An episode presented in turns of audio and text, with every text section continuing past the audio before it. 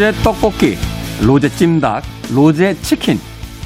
요즘 젊은 층에서 최고의 인기를 누리고 있는 마법의 소스, 바로 로제 소스라고 합니다. 여러분들도 맛 보셨습니까? 토마토 소스에 우유나 크림을 섞은 이탈리아식 로제 소스가 아니고요. 고추장에 우유나 크림을 섞은 일명 K 로제입니다. 매운맛은 자극적이라서 망설여지고 느끼하면 부담스러웠던 이들의 입맛을 완벽히 사로잡았다고 하는데요. 이도 저도 아닌 애매함으로 느껴지십니까? 글쎄요. 조금만 바꿔 생각해 보면 이것도 저것도 아닌 게 아니라 이것도 저것도 될 수 있는 유연함과 확장성이겠죠. 김태원의 시대음감 시작합니다.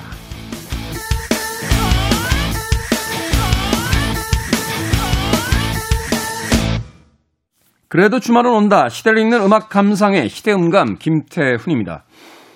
고추장과 우유, 크림을 섞는다. 도대체 그게 무슨 맛이야? 라고 이야기하시면 어우 옛날 사람, 옛날 사람입니다. 저도 오늘 오프닝을 보기 전까진 그런 소스가 있어? 라고 생각을 했으니까 저도 옛날 사람 중에 한 명이 아닌가 생각이 되는군요. 우리가 머릿속으로만 상상하고 그건 안 될 거야 라고 생각했던 것들을 과감하게 실험해 보는 것, 또 그것을 통해서 새로운 것을 만들고 발견해내는 것. 그것이 아마 젊은 세대들의 예, 모험이고 또 특권이지 않을까 하는 생각이 드는군요. 내가 해봐서 아는데 말이야. 라는 이야기가 벌써 꼰대라고 부르게 되는 그 첫 번째 이야기가 되지 않을까. 우리 시대에 우리가 해본 것과 지금 시대에 지금 세대들이 하는 것은 분명히 다른 것이겠죠. 그럼에도 불구하고 과거의 경험 혹은 자신이 가지고 있는 경험만을 이야기하는 것은 너무 낡은 생각이 아닐까 하는 생각이 들었습니다. 그나저나 저도 궁금해지네요. 고추장에 우유와 크림을 섞은 K 로제 소스다. 이거 어디 가면 먹을 수 있는지 방송 끝나고 우리 스탭들에게 좀 물어봐야 될 것 같습니다.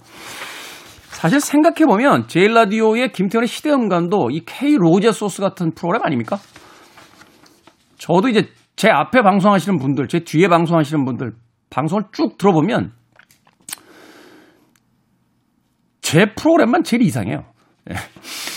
시사 프로인지 유머 프로그램인지 예, 문화 프로그램인지 코미디인지 가끔 헷갈릴 때가 있습니다.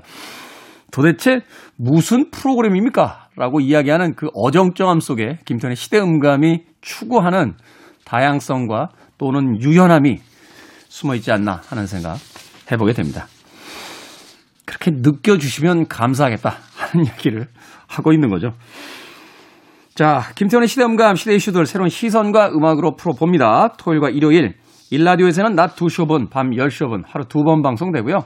한민족 방송에서는 낮 1시 10분 방송이 됩니다. 팟캐스트로는 언제 어디서든 함께 할 수 있습니다. 음악 듣습니다. 이 아티스트가 세상에 등장하고 엄청난 인기를 끌었을 때 몇몇 사람들은 그를 이렇게 비웃었습니다. 그는 흑인도 아니고 백인도 아니다.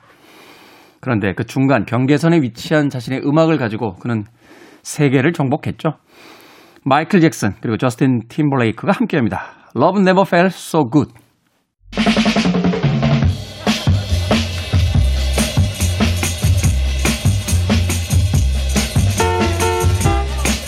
영화 베테랑의 유승환 감독이 쓴 책 속에는요, 이런 구절이 나옵니다. 대체 폼 잡는 영화와 폼 나는 영화의 차이는 어디서 오는 걸까? 이 궁금증만 풀려도 내 영화가 훨씬 좋아질 텐데. 저희도 궁금합니다. 폼 잡는 방송과 폼 나는 방송의 차이는 어디서 오는 걸까요?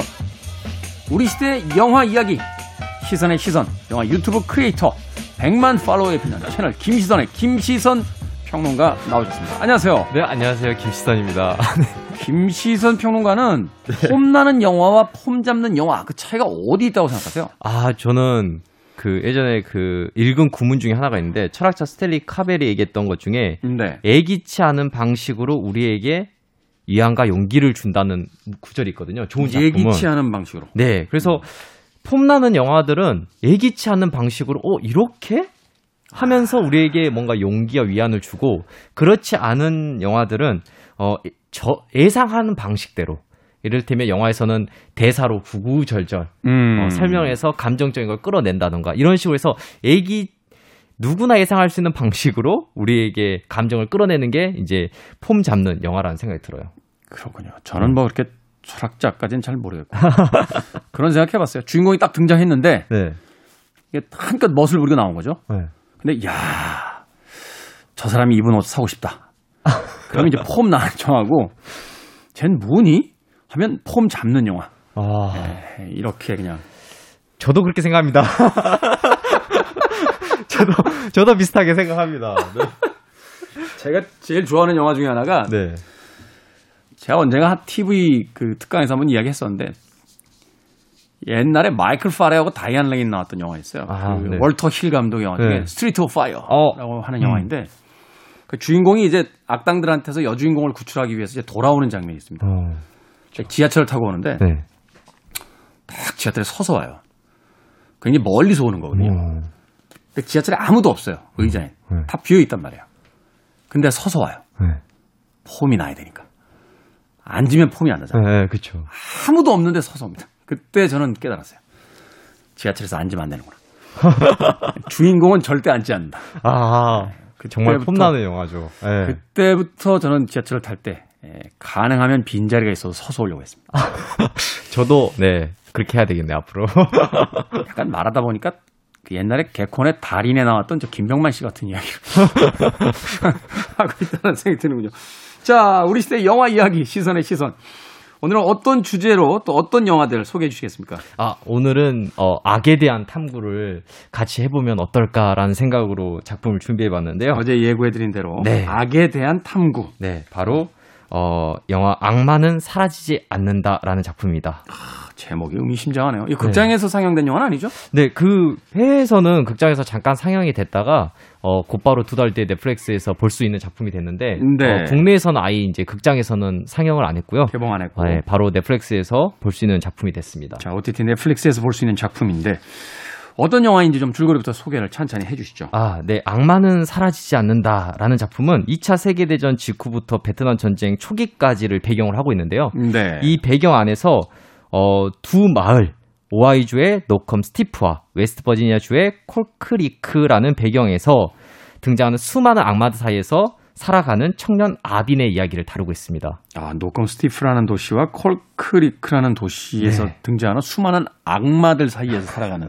네, 악마들 사이에서 정말 살아가는. 어... 아, 이렇게까지 나쁜 놈들이 주변에 있을 수가 있을까라는 생각도 드는데 아, 그러니까 이렇게 뿔 달린 악마가 아니라 악마 같은 인간들인 네, 거죠. 악마 같은 인간들이죠. 사실 뭐 뿔 달린 악마도 결국에는 그 우리 인간의 본연의 나쁜 마음들을 가진 사람들을 보면서 아 정말 저 사람 뿔만 안 달렸지 악마 같다 이런 생각 하잖아요. 그렇죠. 네, 그런 사람들이 등장하는데 조금 색다른 것은 우리가 생각하는 악마는 전형적으로 영화에서는 사이코패스가 요즘에는 이제 어 거의 트렌드죠. 네 어. 트렌드인데 그러니까 이제 빌런이 등장하는 여러 가지 어떤 유형들이 있는데 최근에는 이제 소시오패스나 사이코패스들 네. 이제 뉴스를 통해서도 우리가 그런 사람들을 많이 접하게 많이 되니까 하고 네. 영화에서도 또 그런 그 소재로 차용을 하는 것 같아요. 그리고 또 영화에서 아무래도 사이코패스나 소시오패스라고 하면 기본적으로 구구절절하게 다른 걸 설명하지 않아도 어, 설정상 바로 몰입이 가능하니까 그런 면도 분명히 있을 것 같아요. 아. 그렇군요. 이 악당을 설정할 때 이게 그냥 일반적인 사람으로 설정을 하면 이 사람이 왜 악당이 됐는지 네. 이 사람이 어린 시절에 어떤 고초를 당했는지 뭐 이런 걸 다 설명해야 되는데 네. 그런 게 필요가 없다. 그렇죠. 그러니까 모든 행위에 정당성이 생겨버리기 때문에 어떻게 보면 관계 입장에서는 몰입하긴 좋지만 다만 아쉬운 거는 더 깊이 있는 우리가 악에 대한 탐구를 하기에는 그런 작품들이 좀 아쉬울 때가 많거든요. 네. 네. 그래서 예를 들면 그 악당이 그냥 칼 들고 총 들고 욕 한 번 하면은 아 사이코패스구나 이렇게 생각을 해볼 수가 있기 때문에 음, 네. 근데 악마는 사라지지 않는다 이 작품에서는 어 누구나 저렇게 될 수도 있겠다. 그러니까 우리가 보통 보면 광신도라고 하잖아요. 뭔가 뭔가에 음. 미친 사람, 뭔가에 미칠 때는 그 사람도 처음에 평범했다가 미칠 수도 있는 거잖아요. 그렇죠. 그리고 누구나 조금은 악한 마음을 가질 수 있는데 그런 다양한 사람들이 이 영화 안에서 등장하게 됩니다. 줄거리를 좀 소개를 해주신다면. 어, 일단은 이, 이 영화를 쉽게 이해하기 위해서는 좀, 좀 배경 설명이 필요한데요. 왜냐면 등장인물들이 많이 등장해서요. 네. 어, 근데 이렇게 생각하시면 좋을 것 같아요. 어, 오하이오주의 노컴 스티프와 웨스트 버지니아주 콜크리크라는 두 마을 사이에서 여러 가지 일들이 벌어지는데 그 안에는 세 부부가 등장합니다. 세 명의 부부. 세 명의 부부. 세, 위- 세 쌍이죠. 세 네, 쌍의 새쌍. 부부. 새쌍의 부부가 등장하는데요. 바로 이제 2차 세계대전 전쟁 직후 파병을 갔다가 돌아온 윌러드 러셀과 그와 결혼하게 된 샬럿. 그리고 그 두 부부가 낳은 아들이 아빈이 됩니다. 앞에서 음. 말했던 주인공이죠. 그리고 두 번째 부부는요. 바로 칼과 샌디 부부인데 이 샌, 칼과 샌디는 앞에서 설명했던 오하이오주의 노컴 스티프와 웨스트 버지니아주 콜크리크 사이를 돌아다니면서 어, 모델, 일명 모델이라고 부르는데 피해자를 찾습니다. 피해자. 네, 그래서 피해자를 찾아서 어, 사진을 찍고 사람을 해하는 어, 그런 과정을 겪게 됩니다. 아, 그러니까 이미 어떤 일로든 피해를 입은 사람을 찾아서 네. 사진을 찍고 그 사람을 해친다고요? 해치, 해치는 거죠. 그러니까 한마디로 해서 칼은 우리가 생각하는 전형적인 이제 사이코패스, 사이코패스. 형태의 이제 악마라고 볼 수 있는 거고요. 그 다음 세 번째 부부는 어, 로이 목사와 헬렌입니다. 로이 목사와 헬렌, 부부. 네, 네, 헬렌 부부인데요. 어, 이 로이 목사는 사실 이제 신앙심이 아주 강한 사람인데 그게 너무 과도해지다 보니까 나중에는 끔찍한 일을 저지르게 되는 그런 이야기를 가지고 있습니다. 그리고 로이와 헬렌이 낳은 딸이 이제 리노라라는 딸인데요. 네. 나중에 이들 윌러드 러셀과 샬럿이 어떤 일을 겪고 로이와 헬렌이 어떤 일을 겪고 난 후- 이후에 아빈과 리노라가 함께 살게 되는 그런 과정을 겪게 됩니다. 음, 이게 참 네. 복잡하네요. 네, 인물들이 굉장히 복잡하게 등장하는데요. 그 안에는 다양한 이제 악마의 형태를 가진 인간들이 등장하면서 이 아빈을 계속해서 괴롭히게 되는 거죠.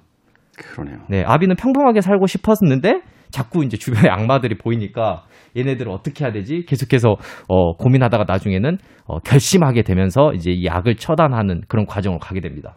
야, 이 소개해 주시는 동안 제가 잠깐 이 출연진들 봤는데 엄청나네요. 네. 톰 홀랜드. 일단 우리에겐 스파이더맨으로 알려져 있는 인물이죠. 네, 빌 스카스가드는 뭐 그, 그것에서 나왔던 그것에 네. 나왔던 아주 미남 배우인데 그 거기서는 이제 clown이라고 하죠. 광대 분장을 하고 나와서 섬찟한 연기를 보여줬었고 제이슨 클락 같은 배우는 터미네이터에서 존 코너 역을 맡기도 했던 네. 인물이고 로버트 패틴슨 네, 프레스턴 티가딘이라는 목사를 연기합니다. 네. 그렇죠. 최근에 이제 새로운 배트맨으로 지금 아, 네. 낙점이 되고 미아 와시코스카는 뭐 다양한 어떤 시대극이라든지 네. 뭐 이런 영화들을 통해서 우리에게 또 알려져 있는데 그러니까 듣고 보니까 정말 쟁쟁한 배우들이잖아요. 한 명한 네. 명가 다 주연급 배우들인데 그 수많은 배우들을 이 영화 안에, 그러니까 2시간 18분 안에 어, 적절하게 배분하면서 이야기를 끌고 갔다는 게 이 영화가 얼마나 짜임새 있게 만들어졌는지를 우리가 좀 확인할 수 있는 문제예요. 저는 이 영화에서 되게 반가웠던 인물 하나가 있었는데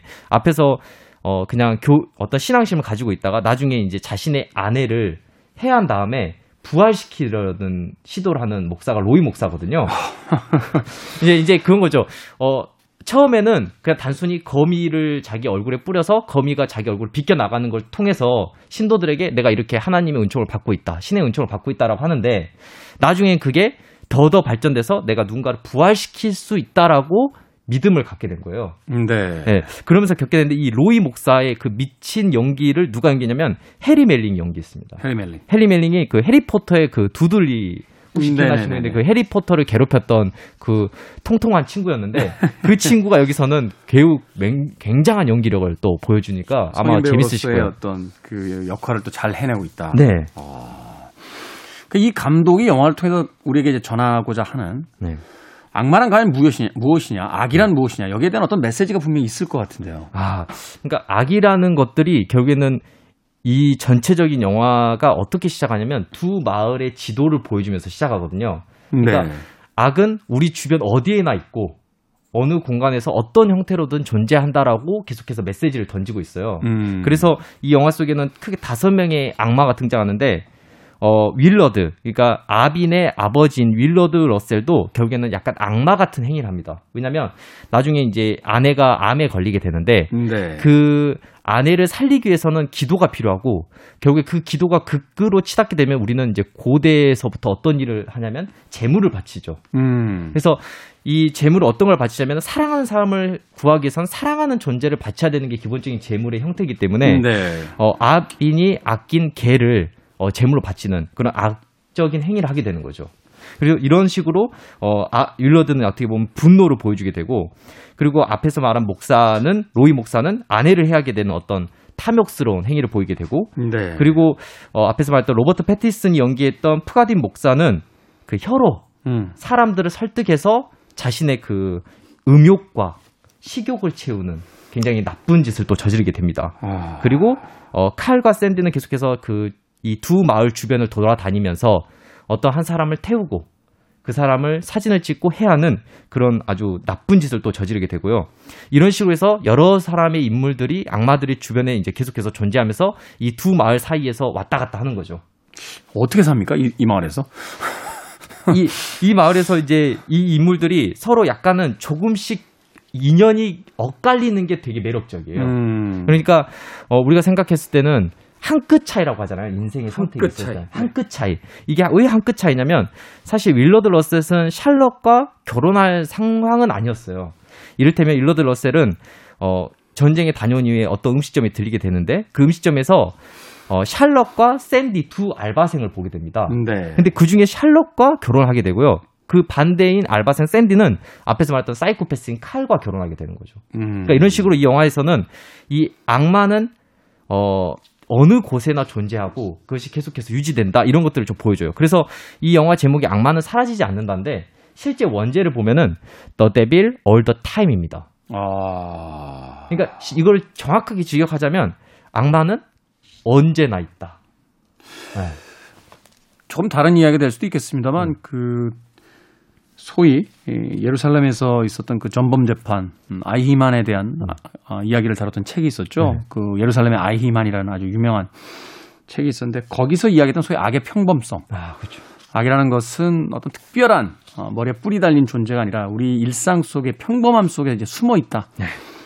하는 이야기들을 바로 이 영화도 어, 우리에게 영화적 장치들을 통해서도 해주려고 하고 있는 게 아닌가 하는 또 생각이 드는군요. 인물들 이외에 어떤 영화적 구성으로서 네. 보여주고 있는 측면들이 또 있나요? 뭐 소품이라든지 또는 뭐 어떤 편집 방식이라든지 뭐 이런 것들을 통해서. 어, 전 이제 이 영화에서 그 보면서 어떤 분의 그 평을 보고 무릎을 탁 쳤는데 신은 멀리 있지만 총은 가까이 있다라는 문장을 어느 순간에 보게 됐어요.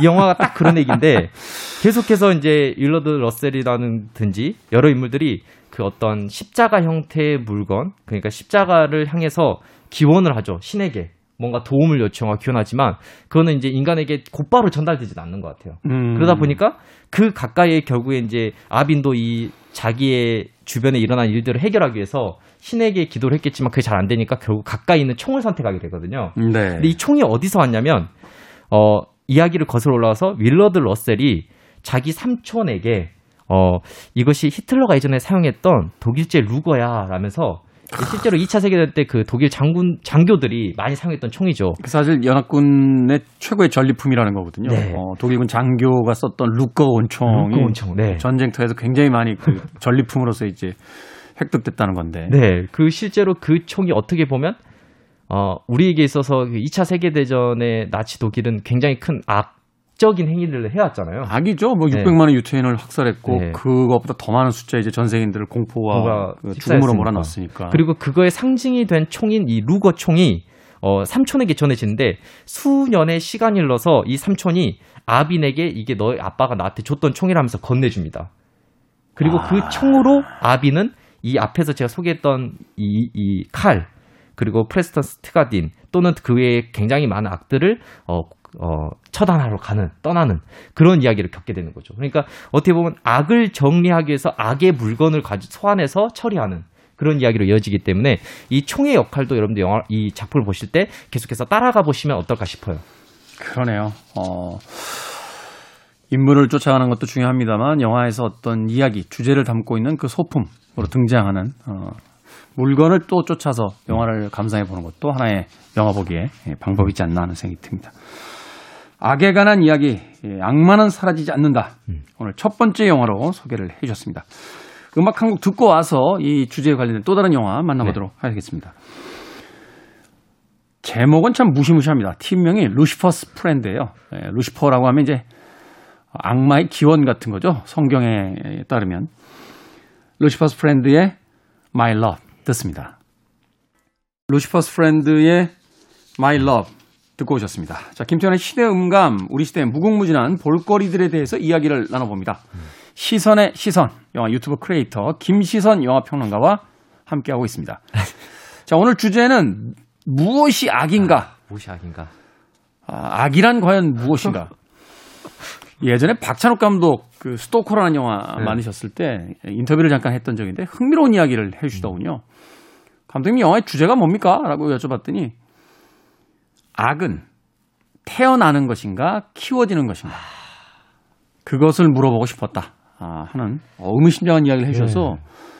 그 이야기를 듣고 나서 다시 스토커라는 그 영화를 봤더니 어, 이 감독의 의도가 어디 있었는지 정확하게 알 수 있었던 음, 그런 기회가 있었는데 오늘 바로 그 악, 네. 악이란 과연 무엇이냐 네. 이것을 다루는 두 번째 영화 어떤 작품입니까? 어, 앞에서 악마는 사라지지 않는다라는 작품에서 주인공은 이런 말을 해요. 세상엔 그저 의미 없이 살다가 죽는 사람들도 있단다. 근데 반대로 세상에 너무너무 큰 의미를 만들고 싶어서 사는 사람들의 이야기가 바로 오늘 이제 금방 소개할 영화일 텐데요. 바로 미드 더 보이즈라는 작품입니다. 미드, 더 네. 보이즈. 네. 네, 목소리 할 때 그 voice 아닌가요? 아, 그, 그냥 소년들 할때 네, boys. 뭐 남자들, boys. 뭐 나- 아, 남자들, 뭐 voice가 아니라 그냥 소년들. 네, 소년들 뭐 이렇게 보시면 될 것 같아요. 물론 이제 생김새는 소년이라고 하긴 좀 애매한 부분이 있지만 네, 그렇습니다. 약간 뉘앙스는 소년들이라기보다는 놈들 같은 아, 네. 그, 런 의미인가요? 약간 그런 놈들. 뭐 이거 이거 이런 느낌인 것 같아요. 불안합니다 이것도 어, 남자들이 또 세상에 악으로 등장하는 느낌이 살짝 네. 어, 느낌적 느낌으로 오기 시작해서 작품 소개 좀 해주시죠. 이게 미드라고 했으니까 드라마인데. 네. 네네. 어, 이 어, 작품은 어, 시즌 2까지 나온 작품인데요. 시즌 2 까지. 네, 시즌 1은 2019년에 나왔고 2000, 시, 이제 시즌 2는 2020년에 나온 작품으로 어, 부패한 슈퍼 히어로와 싸우는 더 보이즈 어, 그런 놈들의 이야기입니다. 부패한 슈퍼 히어로. 네. 어, 그 소재가 재밌네요. 네. 어. 그러니까 이렇게 생각하시면 될 것 같아요. 간단하게 생각하면 저희 그 DC 히어로즈에서 저스트 리스 리그 다들 저스티스 리그. 거예요. 네. 최근에 제가 그 잭스나이더 4시간짜리 불- 그 버전이잖아요. 네. 봐야 되는데 체력이 떨어져서 엄두가 안 나고 있어요. 4시간짜리 보려면 일단은 버텨야 되니까. 네, 맞아요. 그 예술 영화나 왜 그 긴 영화 보려면 체력 아- 안 되면 중간에 자지 않습니까? 차라리 극장에서 틀어주면 보러 가겠는데. 차라리 그럼 모르겠는데 이제 집에서 봐야 되니까 지금 그, 그 영화 보려고 몸 만들고 있어요. 지금. 그 DC 히어로즈의 그 저스티스 리그, 그러니까 슈퍼맨, 배트맨, 원더우먼 이런 이런 구성으로 돼 있던 그 팀이 만약에 부패한다면, 악이 된다면 네 앞에서 그랬잖아요. 악은 박찬욱 감독의 얘기를 하자면은 뭐 태어나는, 태어나는 것이냐, 것인가 아니면 길러지는, 길러지는 것인가. 것이냐. 바로 전형적으로 그 이야기를 담고 있는 게 바로 이 더 보이즈라는 영화일 드라마일 것 같아요. 그래서 네. 이 히어로들이 처음에는 정의를 위해서 히어로가 되고 싶었겠죠, 누구나. 그렇죠. 정의로운 사람이 되고 싶어서 히어로가 되는 거죠. 네, 그 능력을 좋은 사람들 위해서 쓰고 싶어서 히어로가 됐을 텐데 어, 대중의 인기를 얻고 그것이 이제 산업이 되고 어, 그랬을 음. 때 이들이 변하는 과정 그리고 이제 어, 어떻게 부패해 가는가 과정을 보게 되는 게 바로 이 슈퍼 더 보이즈라는 작품이고 그 슈퍼 히어로의 부정을 밝혀내고 음. 싸우려는 사람들의 이야기가 더 보이즈입니다. 아, 여기서 더 보이지는 그러니까 평범한 인간들의 이야기네. 네, 평범한 인간들의 얘기죠. 그러니까 어떻게 보면은 우리가 생각했을 때 슈퍼히어로는 어 히, 히어로고 그리고 이들과 싸우는 거는 더 빌런인데 어떻게 보면 이 여기서는 역으로 더 보이즈라는 빌런이 사실은 히어로고 어 슈퍼 히어로는 빌런이 되는 그런 음. 작품입니다. 앞서서 제가 저스티스 리그 슬쩍 이야기 드렸었는데 이 잭 스나이더가 만들었던 영화 중에 네. 그 저스티스 리그도 사실은 거기서부터 시작이 되잖아요. 배트맨 네. 대 슈퍼맨을 보면 이제 슈퍼맨이 외계인들하고 싸우느라고 도시를 다 날려버리니까 맞아요. 배트맨이 인간인데 배트맨은 네.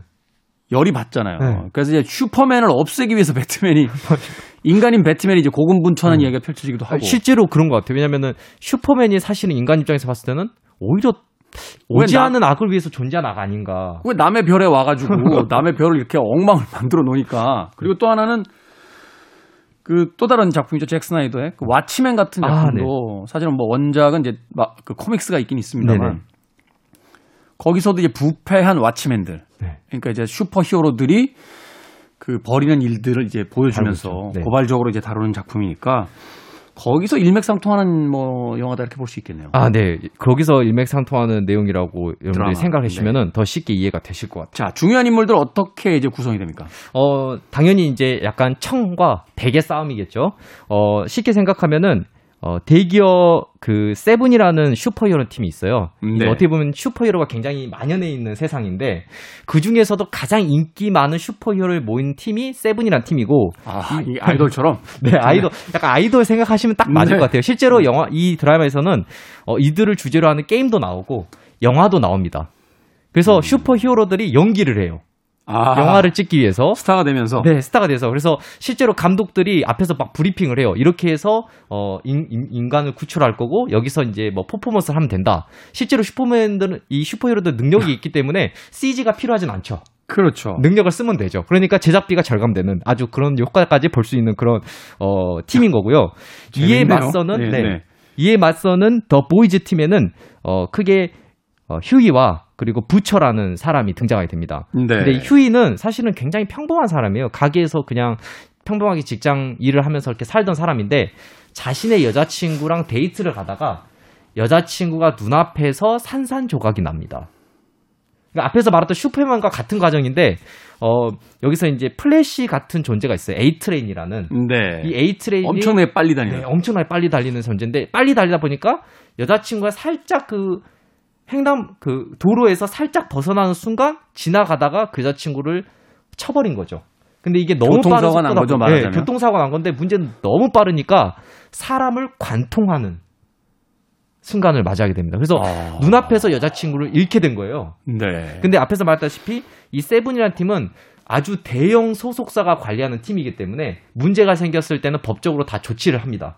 로펌이 오는군요. 네, 로펌이 와서 얼마를 주겠다. 이런 식으로 이제 KNJ 처리하니까. 로펌이 와서 해결을 하는군요. 네, 해결하니까 그리고 어, 에이트레이는 이 사건에 대해서 어, 사과 한 마디를 던지고 방송에서 이게 휴에게 사과를 한 것인지 아니면 어, 그 자신들을 좋아하는. 대중들을 위해서 사과한 것인지 알 수 없지만 어쨌든 사과를 하고 해버리니까 류이가 여기서 굉장히 어, 화가 난 거죠. 휴이가. 네. 그리고 휴이가 드디어 만나게 된 인물이 바로 이제 너 같이 우리랑 슈퍼히어로 사실은 나쁜 놈들인데 얘네들을 밝혀볼래 하고 접근한 인물이 바로 어, 부처라는 인물입니다. 부처. 도살자들이란 뜻 아닙니까? 네 맞습니다. 실제로 도살자 같은 역할을 이 영화에서 하고 있고요. 네. 어 부처는 자신의 아내를 슈퍼히어로에게 의해서 이제 폭행을 당하고 자기 아내가 왜 이렇습니까? 슈퍼히어로. 아주 그 마- 문제가 만연한데 그래서 폭행을 당한 이후로 아내가 실종된 상황입니다. 음. 그래서 이제 그거를 밝혀내야 되는 그런 어 일을 겪게 되죠. 그래서 이 두 팀이 어떻게 보면은 격돌하는 드라마가 바로 이 더 보이즈라고 볼 수 있습니다. 아니, 흥미롭네요. 네. 그러니까 우리가 가지고 있었던 어떤 슈퍼히어로의 세계관을 뒤집는 네. 저들이 사실은 세- 전 세계의 어떤 안정과 평화를 위해 싸우는 것 같지만 인기와 돈에 취해 있는 음. 상업화된 어떤 존재들에 불과하며 네. 그들의 그 뒤쪽에는 오히려 추악함이 숨어 있다. 그리고 네. 정의를 구현한다는 목적 하에 얼마나 자기 합리적이고 자기 방어적인 이야기들을 늘어놓고 있는가. 그렇죠. 그거를 우리의 인간의 시선으로서 다시 네. 쳐다봤을 때 분명히 다르게 보일 거예요. 이건 말하자면 슈퍼히어로들이 등장하지만 우리 사회에 대한 어떤 정치라든지 아, 뭐 이런 것에 대한 어떤 풍자로서도 네. 보일 수 있네요. 실제로 정치와 그리고 이제 이 자본주의라는 개념이 많이 들어온 작품이에요. 원래는 원작이었던 어, 가스 에리스, 애니스가 쓴 이제 원작 같은 경우는 여기에 이제 외계인도 등장하거든요. 외계인 네. 뭐 히어로라든가 이렇게 등장을 하는데 이 드라마 되는 과정에서 매우 현실화 시켰어요. 음. 어, 굉장히 땅을 밟고 있는 작품이라고 볼 수 있는데 현실화 시키는 과정에서 가장 도드라지게 특징적으로 이제 어, 포장이 된 게 바로 이들 세븐 팀을 관리하는 대기업 Vought International입니다. 음. 어, 이 보우트 이터내셔널이 아주 큰 기업으로 등장하는데 이들이 뭘 하냐면은 어, 히어로를 키우고 대중 상품으로 판매를 하는 거죠. 동시에 아, 머그컵도 만들고 네. 피, 그 피규어도 만들고 티셔츠에 인쇄도 하고 이래서 이제 상품으로 판다. 상품을 파는 거죠. 그래서 권력화시키고 대중의 권력을 얻고요. 동시에 이 히어로들은 강력한 힘을 가지고 있잖아요. 네. 그러니까 이들 자체가 인간 병기죠. 그렇죠. 그러니까 이거를 국방부에 설득해서 군대에 편입시킬 수 있다면 합법적인 폭력이 또 강해 가해질 수 있는 그런 돈을, 상황을 돈을 엄청나게 벌 수도 있고. 돈을 엄청나게 벌 수도 있고요. 그래서 어떤 장면이 나오냐면 어, 어떤 지방 자치 자치 그 자- 지방 자치를 하는 곳과 어, 거래를 합니다. 그러니까 정확하게 말해서 이제 사업적인 딜을 하는 거죠. 뭐냐면 이 히어로를 파견해서 그 지방을 지켜줄게. 어. 그 지방을 지켜준 대신에 얼마를 줘. 이런 식으로 용병이 되는. 거네요. 네. 오. 이를테면 뭐 인천에는 인천에 인천 히어로가 있는 거죠. 프로야구 팀 있듯이. 네, 프로야구 팀이 있듯이. 아. 그래서 강력한 힘을 모으는 회사가 이 보트 이터내셔널인데 그래서 이 더 보이즈의 가장 큰 재미는 이 히어로들의 격돌도 재밌지만 이 보트 이터내셔널이 숨기고 있는 것은 무엇일까? 그리고 이들이 히어로를 통해서 얻고자 하는 것은 무엇인지를 따라가는 재미도 있습니다. 그래서 정치, 문화, 역사 이런 것들도 함께 포함됐다고 볼 수 있는 거죠. 흥미롭네요. 이 작품에서 최고의 악당은 누굽니까? 어. 아, 최고의 악당은 바로 Vought 앞에서 말했던 보트 이터내셔널의 CEO 스탠 에드거와 그리고 세븐의 멤버인 세븐의 멤버 중에 슈퍼맨이 1등이겠죠 아무래도. 그렇죠. 그래서 슈퍼맨 역할이라고 볼 수 있는 홈랜더가 이 영화에서 가장 큰 악귀로 등장을 해요. 가장 강할수록 가장 네. 높은 위치에 있을수록 가장 악당으로 이제 등장을 네. 한다. 특히 저는 이제 더 이 홈랜더라는 인물, 그러니까 어떻게 슈퍼맨 역할을 했던 이 홈랜더라는 인물이 모든 능력을 다 가지고 있어요. 뭐 투시 능력, 엑스레이, 뭐 레이저 빔 그리고 하늘도 날아다니고요. 그래서 유일하게 이 작품에서 다 날아다닐 수 있을 것 같은데 슈퍼맨이네. 홈랜더만 날아다녀요. 아, 네. 날아다니는 능력은 슈퍼맨에게만 있다. 네, 홈랜더에게 어. 있어요. 그래서 가장 강력한 위치를 가지고 있는데 이 사람이 저는 이 인물이 정말 무서웠던 건 단순히 능력만 쓴다는 게 아닌 거죠. 뭐냐면은 무엇을 하냐면 이제 이 사람 이 히어로가 존재하려면 뭐가 존재해야 되냐면 강력한 villain이 존재해야 되거든요. 그래야 사회적으로 동의를 얻죠. 악당이 그렇죠. 존재해야지만. 악당이 존재해요. 그래서 회사 내에 어떤 약물이 있습니다. 음. 이 약물을 통해서 히어로를 만들어낼 수가 있는데 이걸 퍼뜨려 가지고 이 빌런들을 만들어요. 인위적으로 인위적으로 만들어요. 왜냐하면 강력한 빌런이 등장해야 사람들은 자기에게 도움을 어, 요청할 도움을 테니까. 요청할 테니까. 그리고 그들을 물리쳤을 때 인기를 얻고 부와 영광을 얻을 수 있으니까. 얻을 수 있으니까. 근데 저는 정말 무서웠던 것은 이 사람이 이런 빌런이 등장했을 때 뭘 하냐면 이들을 어떻게 부를지를 고민해요. 아, 용어를 고민한다. 네, 용어를 고민해요. 처음에는 테러리스트라고 말을 해요. 그러니까 사람들은 테러리스트라고 말하는데 어 이거는 사람들에게 어필이 안 된다. 음. 더 강력한 용어가 필요하다 해서 마케팅적으로 사람들을 모아놓고 설문조사도 하고 자기가 어, 어떻게 부르면 좋을지를 고민해요. 그래서 나중에 나온 게 바로 super villain이라는 용어를 붙입니다. super villain. 네. 어. 좀더 부르기 좋고 마케팅적으로 판매하기 좋고 어. 그리고 상대 제, 자기가 상대했을 때 뭔가 뉴스 언론에 나왔을 때 더 부각될 수 있는 그런 명칭을 선택한 거죠. 그러니까 이 사람이 단순히 그냥 히어로가 아니라 능력을 가진 히어로가 아니라 자신 스스로를 포장하고 팔고 하는 사업가이기도 한 거예요. 자신을 정의롭게 포장하기 위해서 상대를 더욱더 악으로서 치장하는 네. 약간 섬찟하네요. 네, 어, 진짜 현, 섬찟해요. 현대 어떤 정치 풍토를 보는 듯한 그런 느낌도 듭니다. 끊임없이 상대를 네가티브를 통해서 어, 악당으로 만들어야지만 거기에 대응하는 자신이 좀 더 슈퍼 히어로처럼 보이는 음. 그 현재 어떤 정치적인 그 이- 뭐라고 할까요? 그 문화와도 음. 좀 맞닿아 있는 느낌이 들어서 저는 이 드라마 보지도 않았는데 음. 여러 가지를 생각하게 만드는 네, 히어로가 약간 뭐 군인 같기도 하면서 어떨 땐 정치인 같기도 하고요. 어떨 땐 사업가 같기도 하고 이러면서 아 슈퍼히어로가 히어로의 그 것들이 결국에는 인간과 크게 다르지 않구나 이런 거를 느끼게 할 수 있어요. 그 중에서도 이제 측은한 히어로도 그러다 보니까 생기게 되거든요. 측은한 히어로 재밌네요. 네. 측은한 히어로. 측은한 히어로가 있어요. 네. 어, 사실은 이 인물은 처음에 등장했을 때 좀 밉상입니다. 어, Deep이라는 이- 이 히어로인데 Deep. 예, 세븐의 이제 멤버였어요. 근데 음. 이 어떻게 대입을 하시면 아쿠아맨이라고 생각하시면 될 것 같아요. 아쿠아맨. 물에서 이제 슈퍼맨 네. 역할을. 슈퍼맨 역할을 하는 인물인데 이 TV 사실은 어, 다른 히어로를 어, 성폭행하기도 하고 굉장히 나쁜 인물이에요 처음에. 아이고야. 아, 정말 실제로 계속 나쁜 인물이긴 한데 네. 이 DB라는 인물이 나중에는 이제 쓰임새가 사라지니까 어, 세븐팀에서 퇴출을 시킵니다 홈랜더가. 네. 그러니까 세븐팀에서 퇴출이 됐다는 건 어떤 의미냐면 어 그런 거죠. 인기 인기를 얻는 스타였다가 하루. 아침에 그냥 아무런 인기가 사라지는 몰락하는. 네, 몰락하는 인물이 되는 거죠. 그러고 나서 이 사람이 이제 어떤 모르, 우리가 모르는 지방에 이제 파견되는 이제 히어로로 가게 되는데 왜 이 측은하냐면 이 사람이 어, 절, 다른 사람들과 달리 슈트를 절대 벗지 않아요. 어. 잘 때도 슈트 입고 잔다. 네, 왜 슈트를 벗지 않은가 보니까 자기네, 자기 배 부분에 어, 아가미가 있습니다. 아가미요. 네. 아, 아, 그러니까 아. 그 물에서 숨- 활동하는 네, 물에서. 활동하는 어 호흡을 하기 위해서 호흡 기관이 배에 달려 있는데 어 이거를 스스로 아름답다고 생각하지 않는 거죠.